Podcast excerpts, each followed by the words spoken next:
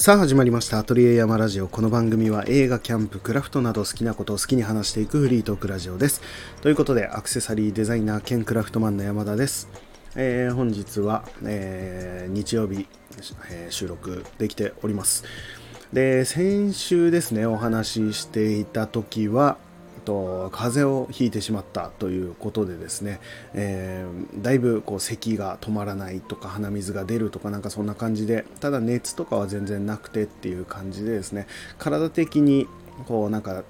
めちゃくちゃだるくてやばくてっていうほどではなかったので、えーそんなに辛い思いはしなかったんですけどもただちょっとこう咳が止まらないっていうことで、うんとあれですね YouTube で調べてですねちょっと咳を和らげる方法みたいな、えーのを調べて前回ちょっと話をしたんですけどもそれで冷えピタをこうなんだ胸のところに貼るみたいな話を、えーしました。それはま前回の、え話を聞いていただけるとわかるかと思うんですけどもそれをやってていたらですねまあ1日2日こう貼っていたんですけども、まあ、確かにちょっとこう楽になる感じはあるのかなっては思ってました。うん、実際に使ってみてそんな感じではありました。ただ、えーパブロンゴールドをですね、まあ、欠かさず朝昼晩と飲んでたのもあってそれが効いていたのか、えーその辺がちょっと分かってはいないところなんですけども、まあ、とりあえずですね今、えー体的にはたまにちょっと咳は出るかなっていうところではあるんですけども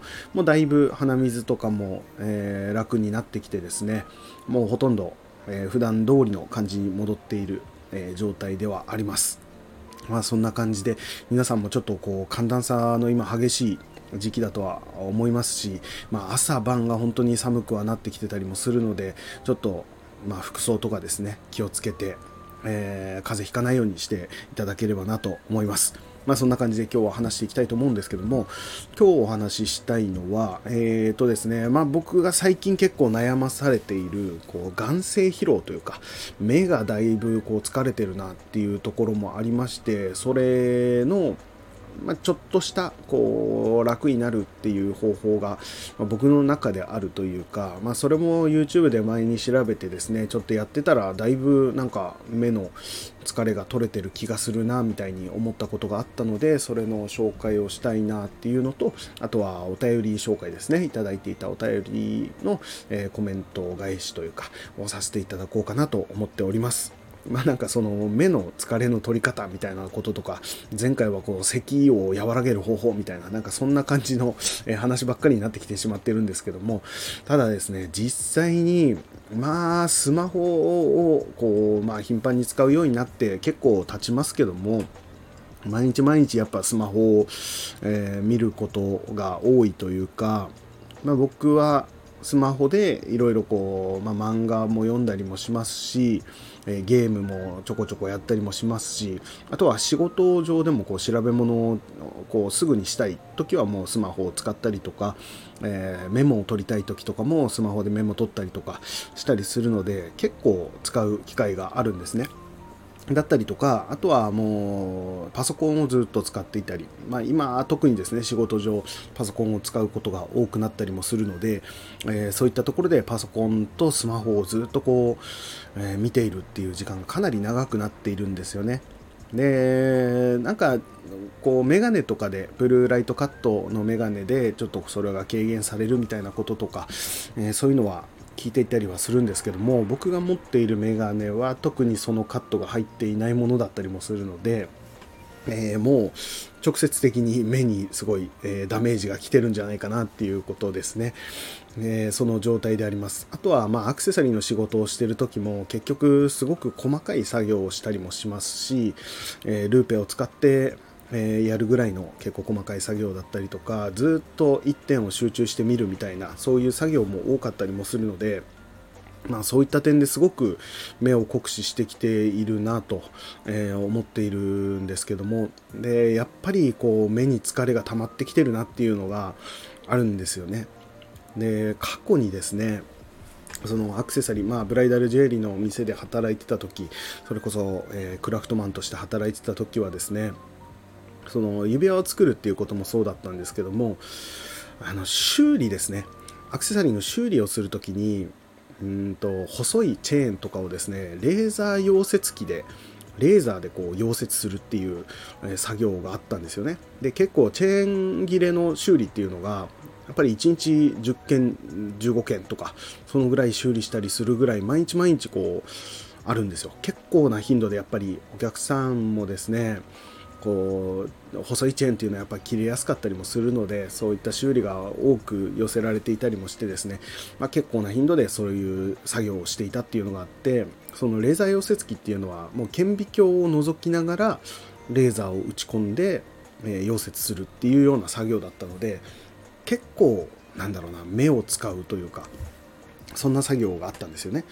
それをですね、ずっと続けて毎日毎日やっていたらですね、だいぶ目が疲れている時期がありまして、で特にですね、僕は、えー、コンタクトをつけてるんですね。コンタクトレンズをもう中学校ぐらいからずっともう20年以上つけていますけども、そのコンタクトレンズもその使い方が良くないと結構目にダメージが来るっていうのはあるんですよ。で、僕は2週間の2ウィークですか、のコンタクトを使っていて、ソフトレンズなんですけども、それを使っていてですね、まあ2週間ぐらいちょうど経つとですね、結構こう、コンタクトの状態が良くないというか、やっぱり新品と比べてもコンタクト自体が結構硬くなっているっていう感じかな。極端に言うと硬くなっていたりとか、まあ、タンパク質が溜まっていてちょっと見えづらくなっていたりとかそういう風な状態になったりするんですよね。でその当時はですねもう結構適当な感じにコンタクト扱っていてうんもうそれこそコンタクトつけたまま寝ちゃうみたいな日は結構あってですね僕はもう寝落ちをすることが多いのでまあ結構適当に使っていたんですよね。でそれもあってですね目にダメージがある上でコンタクトでダメージがある上にそのまあ細かい作業を毎日やっていたっていうところですごく目が目が痛いというか目の周りというかなんだろうクマがすごいできるとかうんなんか目の奥の方がなんか疲れてなんか痛い感じがするなっていうのがこう数日続いてたんですよ。そしたらですねある日ですねもう普段そんなこと僕ないんですけどもこう立ちくらみとかひどくなった時期がありましてでそれがおそらくそのコンタクトと目の疲れから来るものなんじゃないかとは思ってたんですけどもただその時はどういう理由でこうめまいがしているのか立ちくらみがするのかなんかそれが分かんなくて、まあ、そのまんま普通に仕事をしながらこう生活をしてたんですよね。そしたら本当に急にこうめまいが強くなる日がこうたまに1日、え2日おきぐらいに出てきてでなんかその時はもう決まってですね耳鳴りがするんですよね。耳鳴りがしてあなんか耳鳴りするなと思った時にこうめまいが起こるみたいな。かといってなんか倒れるほどではない。ちょっとこうあやばいなと思って一回座り直してで時間を置くと良くなってみたいな。そんな時があってですねあこれはなんかまずそうだなと思って病院に行ったんですよね。そしたら病院でもよくわかんないみたいな感じになっていろんなとこをこうトントン叩かれたりとかなんかこうなんだ目をつぶってえー、何秒1分間ぐらいこう立たされてですねどのぐらいこう体に何て言うんだろうな体のバランスが保ててるかみたいなことをチェックされたりとか何かいろんなことをされたんですけどもレントゲン取ったりとか。でも結局なんかはっきりとしたのが分からなくてでもおそらくなんか疲れが溜まってるんじゃないかみたいなことを先生には言われたんですよね。で結構こう頭のなんだろうな、えー、レントゲンを見せられたんですけどもその時にこう脳には何の何の問題もないけどなんかこう筋肉がもしかしたらここ硬直してるというか硬くなっている感じがしますねとか言われたんですね。で、えーと、その部分をこうマッサージしたりすると結構楽になったりもするのでちょっと様子を見てみてくださいと、まあ、その首をマッサージしたりとか、まあ、頭の、えー、この部分的なななんて言ったらいいんだろうこめかみの上の方って言ったらいいんですかね。をなんかこう揉んでみてくださいみたいなことを言われてですね分かりましたと。で血流、えー、血行を良くするような薬をもらったりとかしていたんですけどもその時も結果どうだったのかっていうのがはっきり分かんなかったんですけどもなんかその目の疲れなんじゃないかみたいなことを言われていたのでじゃあちょっとこうコンタクトの使い方とか最近適当になってたからもうちょっとちゃんと使ってみようっていうことで毎日まあ一応コンタクトってこう使える時間1日どのぐらいつけられるかみたいなものとかも決まってたりもするのでまあ家で朝家出る前につけて家帰ってきて少ししたらもう外すようにしようとかで外したら綺麗にこうこすり洗いですねして、えー、してみようっていうのをこうずっと続けてみたんですよ。そしたらそのめまいっていうのが少し軽減されてきてで続けていくうちにもうそういったものが全然なくなってきてっていう風になったんですよね。で頭をこうマッサージしたりとか首を揉んだりとかしてたら良くなったっていうのがあるのであこれは多分本当に目の疲れから来るめまいだったんだなっていうのがまあ分かったというか。でそれ以降はですね全くそういうことがなく来れたので、えー、やっぱコンタクトの使い方とか、えー、まあ、マッサージとかそういったことは重要なんだなっていうのを思ってですね、まあ、過去にそういうことがあったのでで、ここ最近ですね、えっ、ー、と、まあ、またちょっとですね、ここ最近、その仕事が新しくなって、まあ、なんだろうな、もう考えることが結構多かったりとか、家に帰ってからやらなくちゃいけないこととかがちょいちょいあったりとかしてですね、まあ、なんかこう、疲れているというか、単純になんかこう体を動かして疲れているっていうのとは違くてですね、うんなんか考え事をして疲れている感じというか脳が疲れてるなって感じがしてですねうんなんか家に帰ってですねまあ仕事をしてる最中とかにももう寝落ちをしてしまうぐらいなんか疲れてるなって感じがしてて。でそういうのもあってですねまたコンタクトを外さないで寝てしまうみたいな日がちょいちょいあってですねってなるとやっぱりここ最近はこのなんだろうクマがまたひどくなってきたなとかうん、ちょっとこう頭痛がするなとか肩こりがひどいなって思うことが多くなってきてですねあこれまずいなと思ってまたちょっとマッサージを始めてみようとか思ったんですけども本当その時にですねあの目を温めるとすごく血行が良くなるから、えー、いいよっていう話を前にどっかで聞いたことがあってであのホットアイマスクってありますよね。なんかメグリズムですね。あの CM とかでよくやってた目にこうなんだえっ、ー、とあれなんて言うんだ？えっ、ー、と、えー、目に当てるなんて言うんだ？あの寝る時に 目につけるアイマスクか？そのままか？アイマスクみたいな形のものでアイマスクプラス北海道みたいななんかそういう商品なんですよね。でしかも蒸気が出るみたいな感じでそれをつけて20分間ぐらいこうなんか目を温めてくれるみたいな商品があるのでそれを使ってやってたらすごくああいいなっていうなんか癒されるなって感じがしてよかったんですけどもあのホットアイマスクがですねえー、その目の上もう本当にアイマスクなので目をこう覆ってくれるっていうものなんですよね、うん、それすごくいいんですけどもなんかこう自分の中でその頭とかえー、をマッサージするといいみたいのが前にその病院の先生に言われたのもあったので頭とかも温めたいなとか思ったんですよね。でその時にうんと顔を温める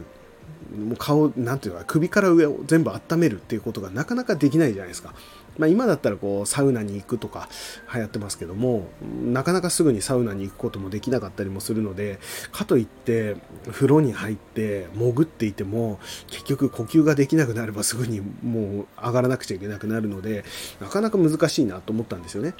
その時にあああれがいいじゃないかとタオルをあの何て言うんだ、えー、めちゃくちゃ熱くして熱いお湯でタオルをこう染み込ませて、えー、乗せればいいんじゃないかと。で目とか頭とかを温めればいいんじゃないかと思って、えー、それをやってるんですけどもそれがやっぱめちゃくちゃ良くて、あのー、僕あんまり風呂のうんと湯船に入るのがあんまり好きじゃなくて昔からなんですけども毎日シャワーしか浴びてない状態なんですね。なんですけどもこう、まあ、ここ最近ちょっと寒くもなってきて体が冷えたなと思ったら湯船に入りたいなっていう日もたまにこうあるので、えー、そういう日にですね湯船に入って、えー、首までこう使ったりするとすごくこう肩こりとかがほぐされる感じがして気持ちいいんですけどもあそのタイミングでこのホットタオルを顔の上にこう乗せるとか頭に乗せるとかしたらめちゃくちゃいいんじゃないかと思ってですねやったんですよ。もう熱々のお湯をですねタオルに染み込ませて、えー、半半絞りぐらい、えー、全部絞っちゃうとすぐ冷えちゃうので半絞りぐらいにしてですね、えー、だいたい目からですねおでこ上ぐらいまで、えー、を覆うような形で乗せてで湯船に使ってですね首まで使ってえいるとですね、えー、温められているのがもうほんと全身温められているって感じになってめちゃくちゃ気持ちいいんですよでそれをですね数分まあ、続けてでタオルがちょっとぬるくなってきたらもう一回熱いので、えー、ホットタオルを作って今度は頭の上に乗せてみたりとかしてですねやるとあの分かりやすいぐらい目がすごく見えるような気がするんですよ。これ多分普通に血行良くなって見えやすくなってると思うんですよね。あの視力が良くなるってほどではないんですけどもなんか霞目とかそういうのは改善されるようなうん、気がしましたね。なんかこう、まあ、風呂の中でこう、まあ、タオルを目の上から取ってですねパッと見てみると、うん、なんか今までよりもちょっとだけこう、なんだろうな、シャンプーとか書いてある文字が見えやすくなってるみたいな、なんかそのぐらいのもんではあるんですけども、おそらくその血行は良くなってるんだろうなっていうところで、うん、これは続けていけば、だいぶこう楽にはなってくるのかなと思いました。それこそ、その、なんだ、クマが深くこう入ってしまっているっていう時とかも、それを続けると血行良くなって、クマも取れるようになるんじゃないかっていう感じでですね、これは続けていこうかなと思ってました。で、えー、もう一つですね、まあ、前にもその YouTube とかで見てですね思ってたまにこうやってはいたんですけどもあの目の周りをマッサージするっていうのはやっぱりいいみたいででこれはまあみんななんか目疲れたら目をこうちょっと周りを揉んでみるとかいうのはやる人も多いかとは思うんですけどもこれってなんかこう思いついた時とか、え、にしかやんなかったりするんですよね。うん、僕ももう前にそういうのをえー、知った時にですねその時はよくやってたんですけどもやっぱり忘れるともう自然とやらなくなってたりとかうーんそれこそ毎日仕事でこう目が疲れるようなことをやってたりするとですねなんかそれが当たり前になってしまってうん忘れがちになっているというかなんですけどもまたそれをこうタオルで目を温めてなんかこうちょっと見えやすくなったなとか楽になったなって思った時にあそういえばマッサージもあったなと思って、えー、やってですねそれもすごく良かったんですけどもあの目の周りにやっぱり筋肉がまあ、顔っていうかもう全体的にやっぱ人間の体は筋肉でこう覆われている状態というかどこにでも筋肉がある状態だと思うんですけどもその辺りの筋肉がやっぱりこう硬くなっていると、まあ、血行が悪くなるとかっていうのがあったりとかするらしいのでやっぱ目の周りをこうほぐす筋肉をほぐすっていうのがいいらしくてですね本当目の周りのなんだろうなうんところを指でですね軽くこうなんだろうほぐしてあげるうん揉んであげるとかっていうだけですごく楽になるんですよ。でなんかまあ目の上とか眉毛の辺りとかあとおでことかがすごく良くてですね。あの、一時期ちょっと流行ったというかよくなんだろう動画とか SNS とかで、えー、見たというか、えー、流行っていたかと思うんですけどもあの肩甲骨を剥がすみたいななんかそんなものとかを、え動画をよく僕は見てたんですけどもそれと似たような感じでおでことかの筋肉がですね結構こうなんだ頭部、えー、なんだ骨とかそっちの方なのか分かんないですけど張り付いてるらしいんですよ。それを、えー、指でですね、まあ、親指と人差し指とかでおでことかをこうつまんであげるだけで結構こう剥がれてくれるらしいんですよね。でそれが硬くなってこう張り付いてる状態だとこう血行がすごく悪くなるらしいんですよ。まあ、それをちょいちょいこうおでこを、えー、つまんであげる。おでことか眉毛とかなんだろうな目の周りとかを何回も何回もこうつまんであげて少しこうほぐしてあげるらしいんですよ。で張り付いてるのを剥がしてあげる。あとは頭部とかもいいらしいですね。もうあの全体的に頭をこうなんだろうつまんであげてというか、まあ、結構頭はこうがっつり張り付いてるらしいのでちょっと強めにやんないといけないらしいんですけども、まあ、そんな感じでいろんな頭の部分、えー、つまんであげてですねこう剥がしていってあげるとなんか全体的に血行良くなってやっぱり目の方に血流が行くのがすごくこうなんだろうな血行良くなって目に血流が行きやすくなる、えー、血液が行きやすくなるってなるとすごく見えやすくなったりとか目の疲れをほぐしてくれたりとかなんかそういうのがあるらしいんですよね。っていうのがあったので最近はそれもちょいちょいやるようにしてるとまあだいぶ楽になるかなっていうようなそんな感じでございます。これは結構ですねあのやってみるとすぐに効果が出るというかあの分かりやすく見えやすくなるとかちょっと楽になるっていうのはあったりするのでこれはぜひやってみてもらいたいと思います。結構皆さん知ってるようなことかもしれないんですけどもなんか普段、うん、普通に生活してると忘れがちだったりもするので、まあ、これを聞いたタイミングとかで一回やってみてもらえるとああ気持ちいいなってなったりすると思うのでぜひぜひやってみてくださいということですね。うんそんな感じで今回のこの目の疲れの話はこのぐらいにしたいと思います。えー、それではですね、えー、X の方でいただいていた、えー、ハッシュタグですね、ハッシュタグ、え、ハッシュ後山で、えメッセージいただいていたものを紹介していきたいと思います。ええー、最初はですね、えー、9月27日にいただいてましたね。えーと、こちら、鳥人さんからいただきました。ありがとうございます。えー実体験に基づく仕事場において優しいとはどういうことかの具体的なお話面白かったです。優しさというと、えー、乳幼児に対する母性のような何もかも許容する優しさに意味や行為を収束しがちな人に聞いてもらいたいと思いました。ということでいただきました。ありがとうございます。えー、こちらが179回ですね。の「人を思う優しい世界」っていうタイトルの、えー、回にえー、寄せていただいた、えー、お便りでございます。ありがとうございます。えー、そうですね、僕はなんか優しいっていうのがいいよな、優しい世界がいいよなっていう話をした回ですね。えー、えー、と、こちらで、えこの、僕はこれちょっとうまく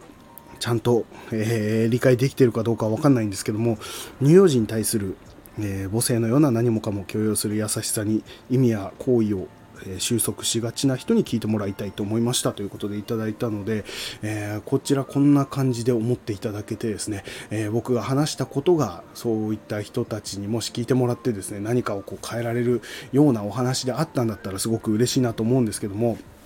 なんかこううーんこういった人というか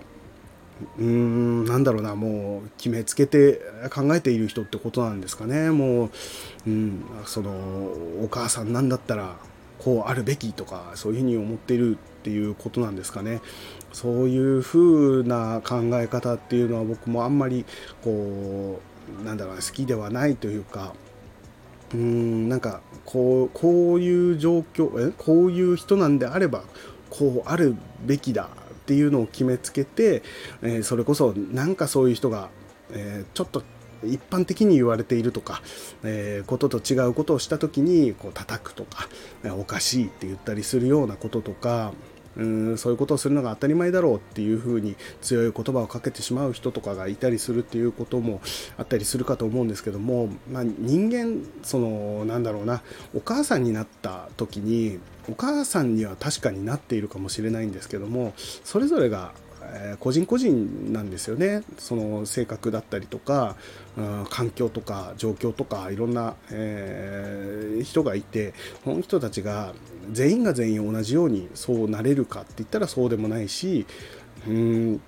まあ、そうなろうと思っているからこそそうなれなかった時のそのなんだろうな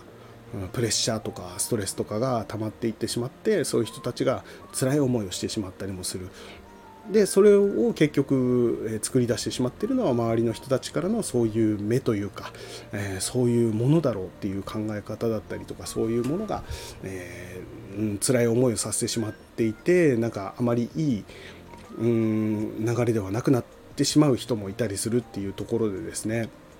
うんそういう人たちに対してはやっぱりそれぞれね思うこともあるし、うん、そういうそうできない環境だったりもするから、えー、っていうところをこう思ってあげられるというかうんなんか少し肩の力抜いてやっていいんだよぐらいのことを言ってあげられるような人たちが多い方がなんかそれこそ優しい世界だなとも思いますしまあなかなかこうなんだろうな他人のえー、お子さんを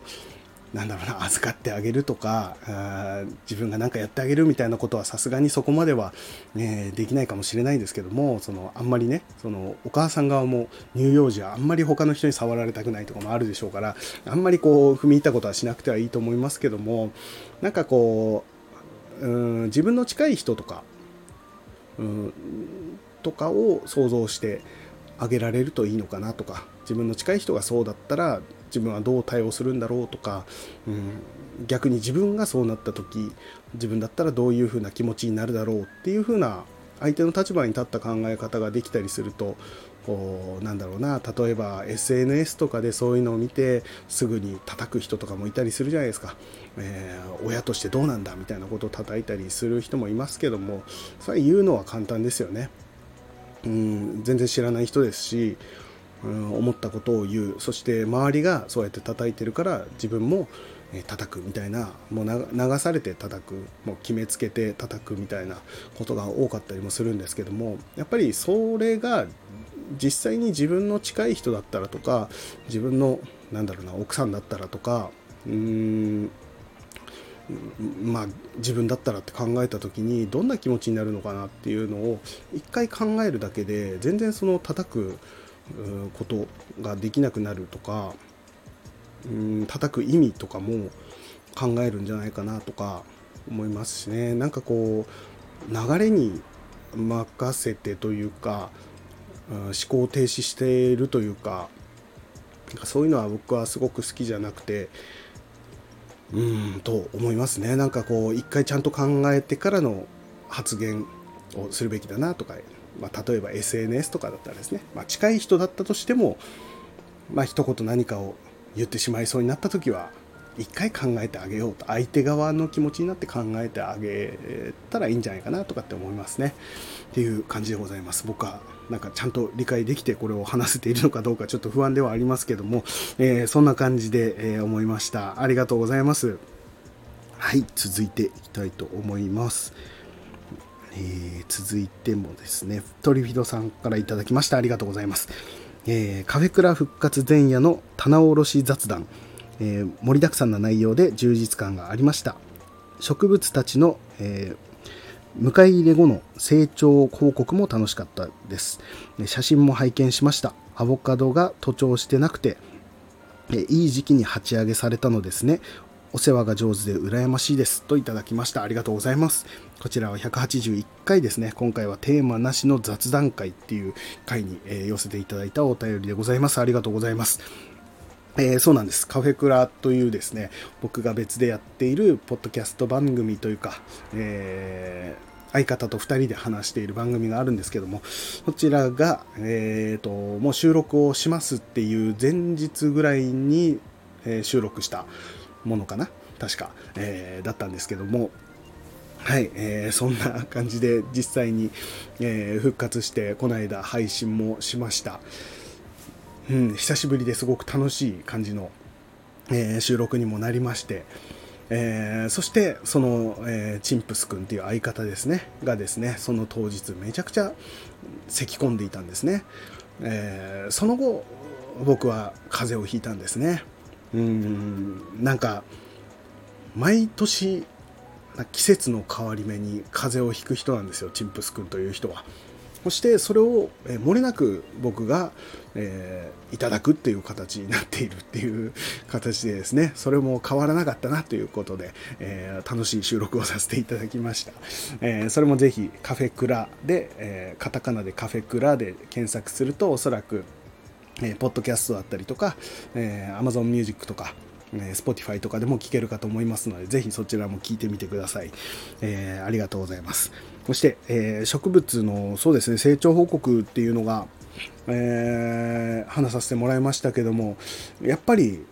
なんかそんなになんだろうな植物飼い始めてからまだ何ヶ月だろう半年も経ってないんじゃないかなっていうぐらいではあるんですけどもやっぱりこの春夏っていうのを超えたからなのかすごく成長が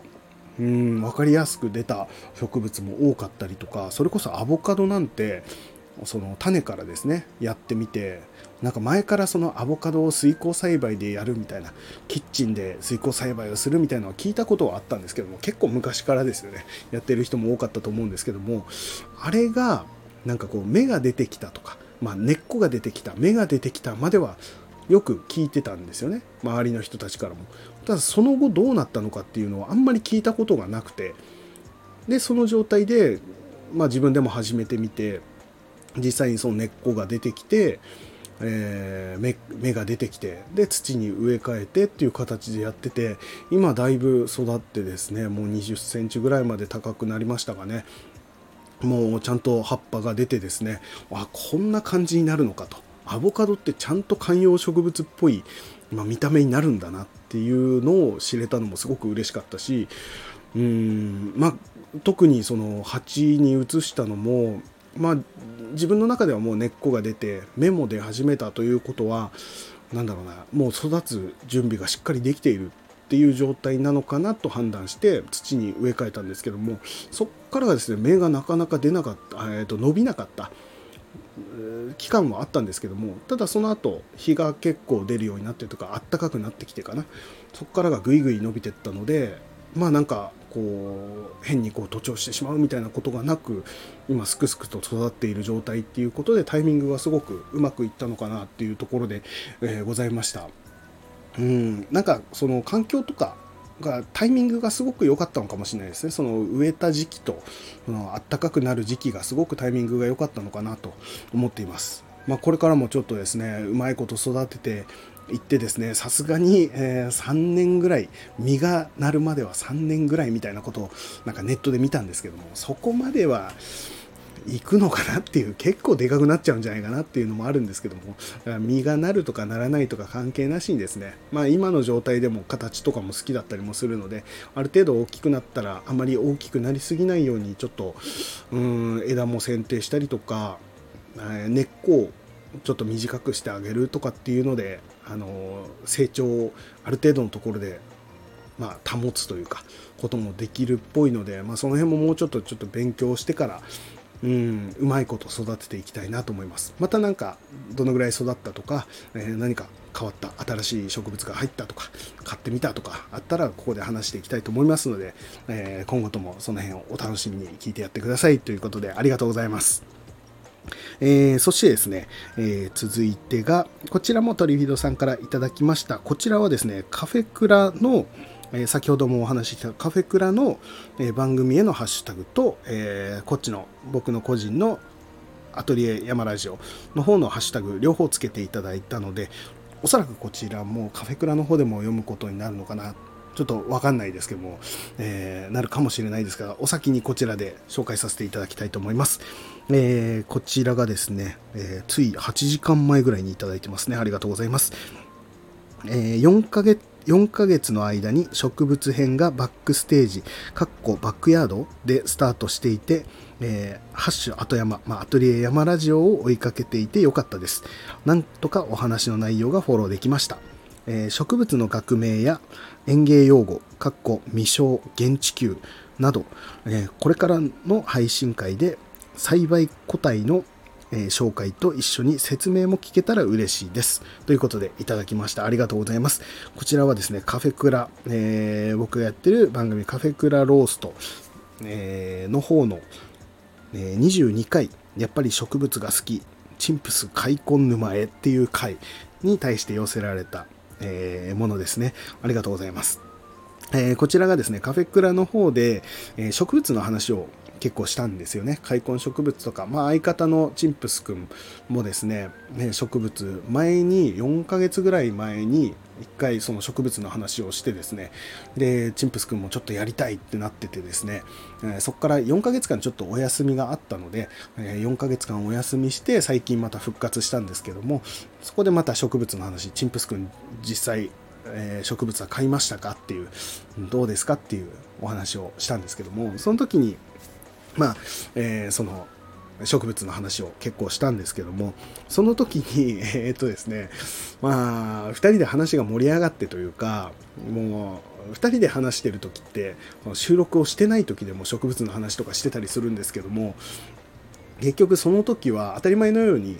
なんだろうなその園芸用語というかまあネットで調べてたりとか YouTube で見てたりするとこう当たり前のように出てくる言葉それこそ未章とか、ね、現地球とかそういった言葉が出てきたりするんですよね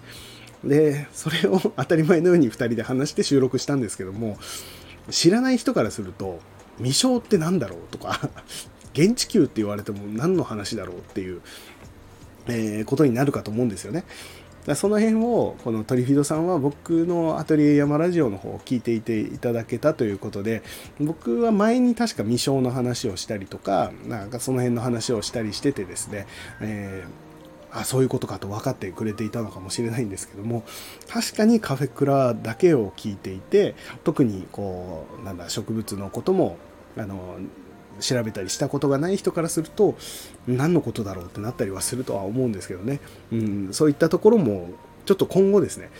えー、解説をちょこちょこ入れて、えー、話していけるといいですよね。なんかもうあれなんですよ。なんだろうな。僕一人で話す時はこうできるだけななんて言うんだろうな、まあ、ちょっと話は長くなってしまうけどなんだろう丁寧な感じに話したいなとかわからないことをこう解説を入れながらというか説明を入れながらというか、えー、やっていきたいなと思っていて話すんですけども2人で話す時は結構こうなんだろう楽しくなっちゃってそういうのがなくなっていったりとかあとはあのチンプス君はですね僕はもう前からそう思いながらやってたんですけどもあのチンプス君はこう会話のなんだろうな表現をラジオなのに手で表現したりとか、これがとかっていう表現をする人なんですよね。うん。だから、こう、耳で聞いてるだけだと、どれのことを言ってるんだろうなとか、どの、えー、ポーズをとってるんだろうなっていうのが分かんなかったりするんですけども、僕はそれがすごくチンプス君の良さだと思っていて、なんだろう、その勢いで話すとか、その気持ちのままにこう体現したいとかそういうところがすごく魅力だと思っていてそれをできれば僕がこのそんな格好してとかめちゃくちゃ手挙げてるじゃんとかっていうところでこうツッコミプラスフォローみたいな形でこうなんだろうなうまく表現できていければいいのかなとかっても思ってたんですよね。なんかそういったところももう自由にチンプス君には動いてほしいみたいな感じで思っていてですねまあ本人にもそういう風な感じでお話ししたこともあるんですけどもそういったところもあるのでうん今後はですね、えー、チンプス君がどんどんどんどんそういう風な言葉を言ってったとしても僕がうまいことこうフォローして言っていければ多分勢いがあるプラスちゃんと説明も入るみたいなことが、えー、番組で表現できていけるかなとも思いますのでその辺はちょっと僕も、えー、注意しながらというか、えー、頑張ってちょっともっとこう面白いラジオになっていけるようにですね頑張っていきたいなと思います。うん。あのツッコミがうまいってすごい憧れるんですよね。なんかこうツッコミでなんだろう芸人さんもそうですけどボケで笑いを取る人の笑いもめちゃくちゃ面白いんですけどやっぱツッコミでうまく笑いを取る人っていうのもすごく能力があるなって感じますよね。うん面白いですよね。あれをまあまあこんな素人がやってうまくできるかどうかっていうのは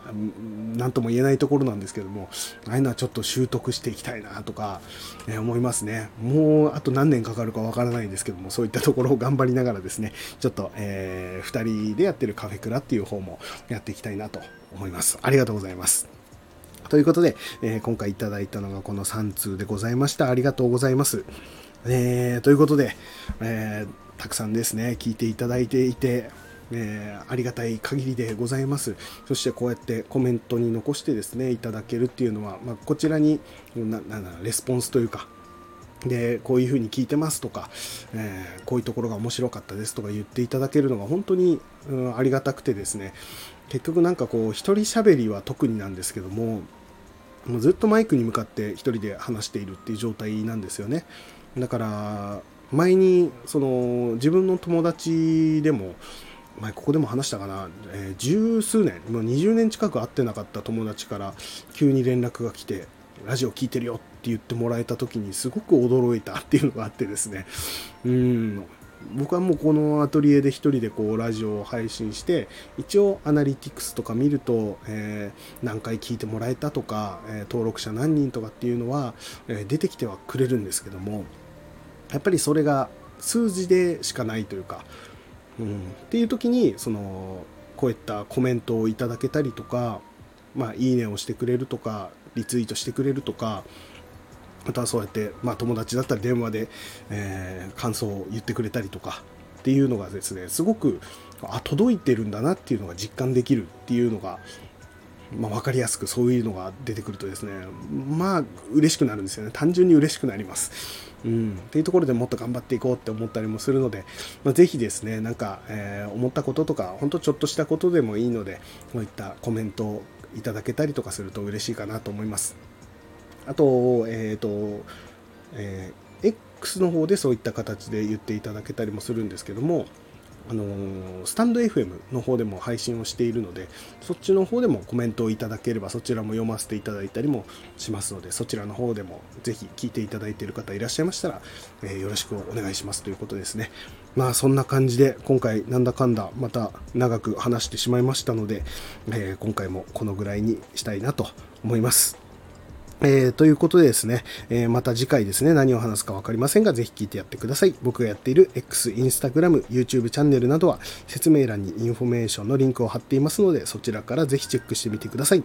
えー、また、番組へのご意見、ご感想などございましたら、X からハッシュタグカタカナで後山、ハッシュ後山をつけてお送りください。お待ちしております。ということで、山田でした。それでは、さようなら。